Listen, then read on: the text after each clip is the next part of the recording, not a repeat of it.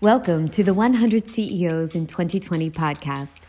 We're looking for CEOs who've made bold moves, brave comebacks, and big impact in 2020. If that's you, we want to hear your story. The year 2020 has disrupted business, rattled our definition of normal, and called for change. CEOs' responses to these ups and downs have created a new narrative around leadership. And that's what this podcast is about successes that move the needle powerful insights, and stories that move the heart. Hi, Lori. Hi, Andrea. And welcome everyone to our first episode of the 100 CEO Project podcast. I'm Andrea Spirov. And I'm Laurie Pillow. So, the intention of this first episode was really just to welcome everybody. Uh, Lori and I are both former journalists and also business founders, and now working in the area of business communications. And we had this idea over the summer about talking to CEOs because there's it's been a crazy year, right? Completely. So what what how's your your year treated you? Well, I had a products business that I pretty much had to put on the shelf. And then my other business, my consulting business, turned in a direction that I'm thrilled about and deeply committed to, which I think I wouldn't have hit that pause button and really shifted over into the impact sector if if this hadn't happened. So right. it's been a bit of a silver lining. What about you? Yeah, I came back to the United States this year after years and years of working in international development um, in communications. So, what is not working very strongly in that sector right now, or not a lot of business, if you will, for consultants, is a perfect segue for me to bring all of those skills into businesses that want to focus on social sector. It's amazing. But it's been quite a year and plenty of businesses are struggling. So I was looking at the US Census Bureau does a small business survey. So one in 20 businesses is expected to close in the next six months. And so we're at October 21 recording this episode. Uh, revenues are only increasing week on week for 9% of small businesses. Mm-hmm. And then large companies are firming up their dominance. So the report is saying that those who are at least 16 years old account for around 75% of all workers in the US. Mm-hmm. a number I really wasn't aware of. Right, it's it's beast. I mean, and some of uh, the some of the leaders um, are out there saying that this could actually this crisis or it's the consequences of it could move all the way into 2022. I've heard that as well. That's pretty much what's coming out, especially um, airlines and travel. Although I think travel is picking up, but we just, I, the virus is also picking up. So I think that that could turn around and shut things down again at any minute. Nobody really knows. That's, that's, uh, that's the main thing. Um, and so there's a big conversation that's happening right now. So, how will things shape up with the global recovery and within the United States? We have massive unemployment, and so many of these workers um, won't get their jobs back. They're going to need to be reskilled.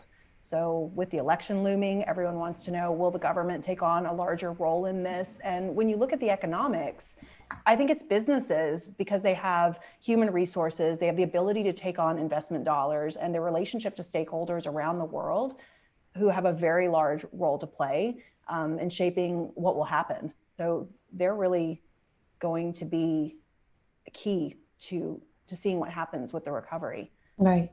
And then we say, who leads the companies, right? Right. So CEOs have tremendous power through their entities and then the people they employ as well to drive the change. Um, and this is going to shape our world for the next few decades. So the ability for CEOs to lead powerfully and strategically is more important than ever. And that's really where we started having this conversation to shape up the podcast. For sure. So before we move into this any deeper, I think it's critical that we create some sort of working definition around what is a leader. And I can't think of anybody better to draw from than Brene Brown, who, you know, if you haven't heard about her, she's a um, research professor at the University of Houston. More specifically, she's just uh, completing a 10 year research project on leadership. And it's it's trying to find out what are those things inside of human beings that allow them to be good leaders. So before I get into all that, I just want to use her definition of a leader. And she says that a leader is anyone who takes responsibility for finding the potential in people and processes and who has the courage to develop that potential. I can't wait. very, very well said. Um, of course, Brene Brown never disappoints. And um, I was actually just listening, I'm participating in the SOCAP conference this year, the Social Capital Conference. And I was just listening, like right before we got on the, the call, um, to Darren Walker, who's president of the Ford Foundation. And he literally said that he thinks that we have a crisis of leadership. So it's up to the individual to work on themselves before they can go out and make this broader change that we need to see. Um, mm. He was saying it's a lack of principled, I'm reading because I want to get his words right, principled, consistent, um, leadership that inspires and lifts us up to make us better.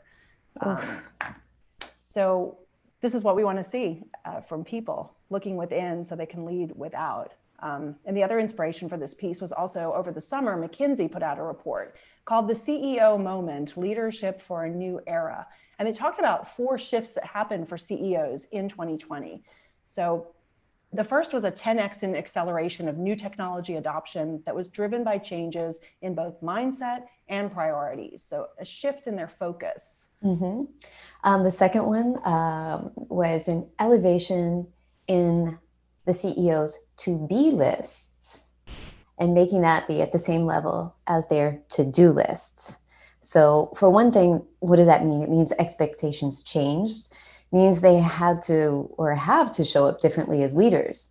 And for a lot of leaders, what that translates into is being, quote, more human. So bringing more of oneself to the role and becoming a rock for others. And then this led to go ahead, take the third. Better engagement with their stakeholders.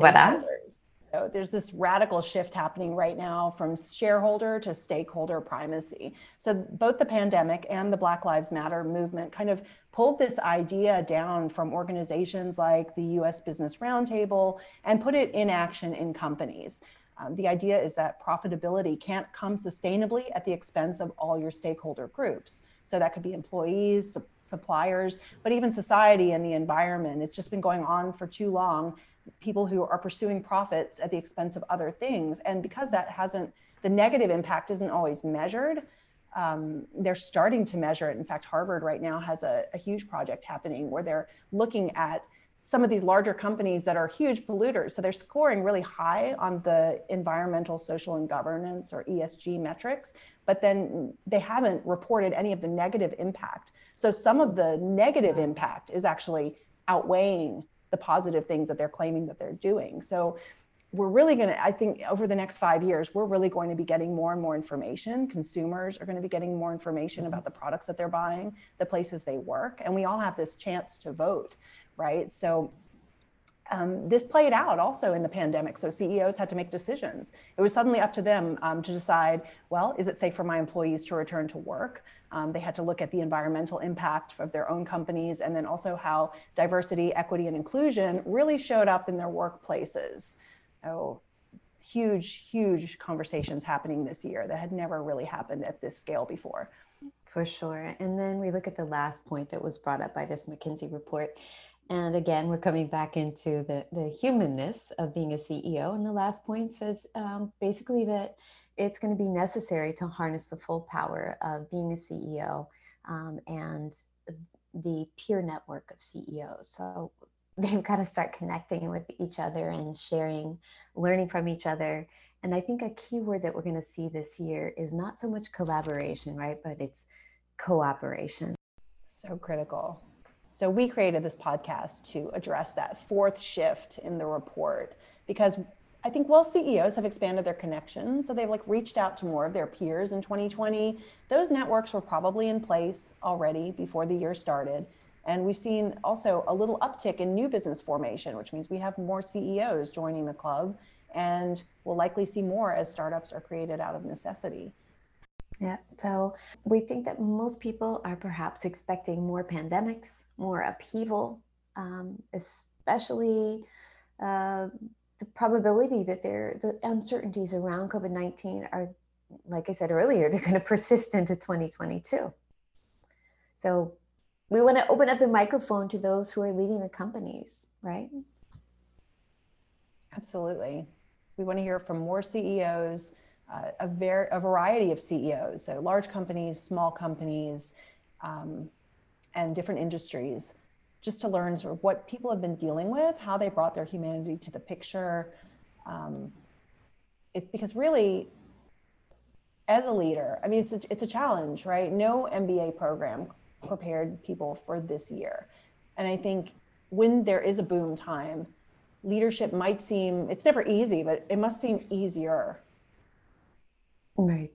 So basically, what we're asking for is that these leaders come forth, that they step up, that they lend their insights.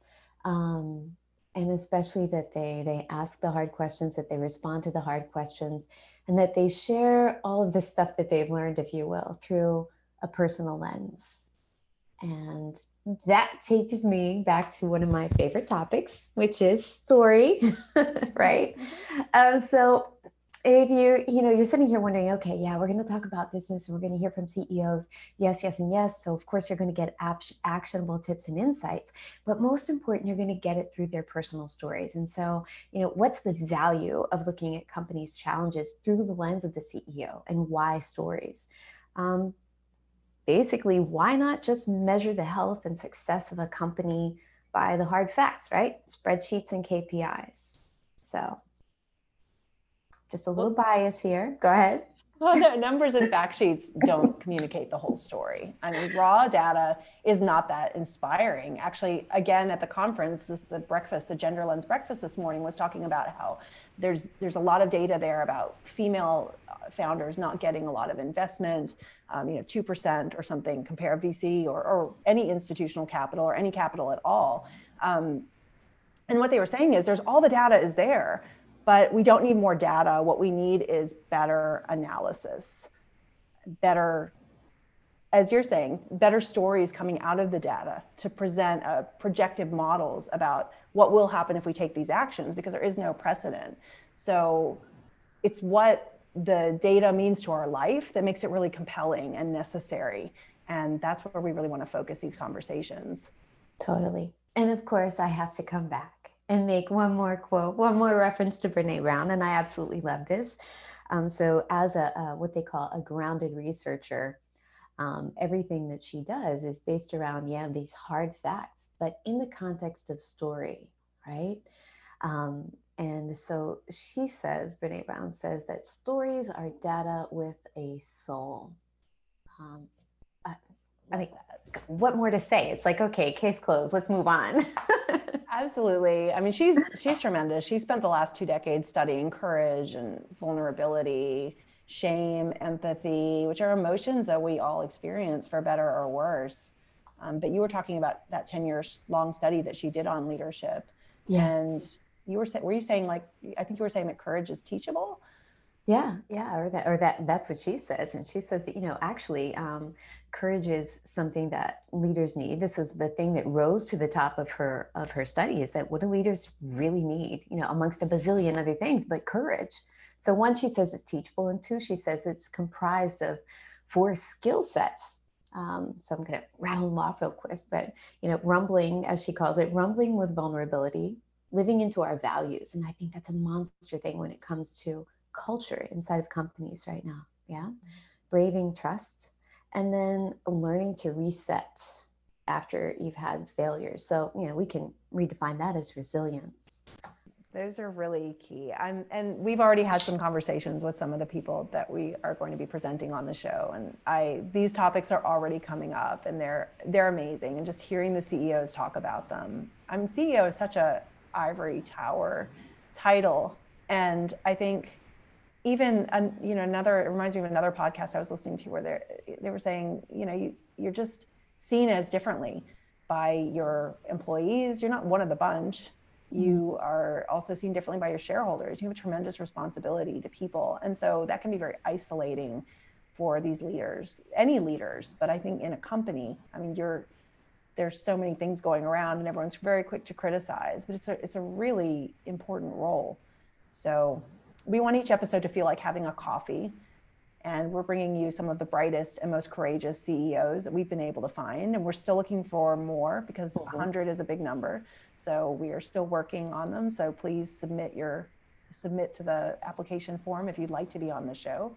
Um, we want candid conversations with leaders that are going to reshape cultural boundaries and disrupt in the service of positive change. So, totally exciting.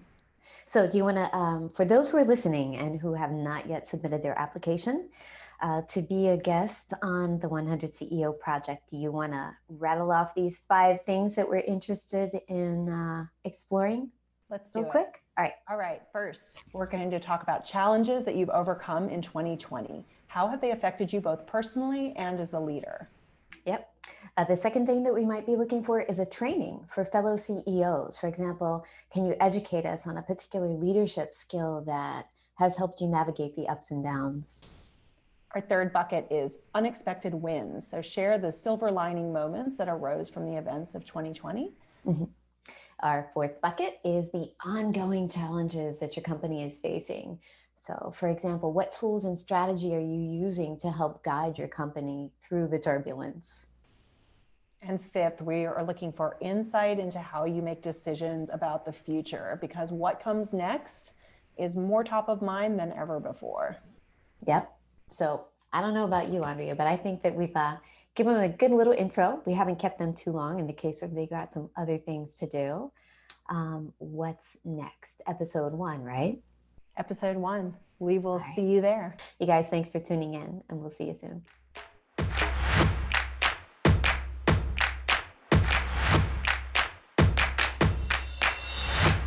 Hey guys, we hope you've enjoyed today's episode. And if you did, please share it with your friends and colleagues who also have to navigate this leadership stuff. As you can see, this project is about to be a mini masterclass in every episode. Best part, it's free. So if you like it, please do us a favor and take a screenshot, share it on social with the hashtag 100CEO. That's 100CEO. That way we can say thanks and share it in our stories. And finally, if you've got some insights you'd like to share and you're a CEO, we'd love to hear from you. You can find us at 100ceoproject.com or on LinkedIn at the 100 CEO Project.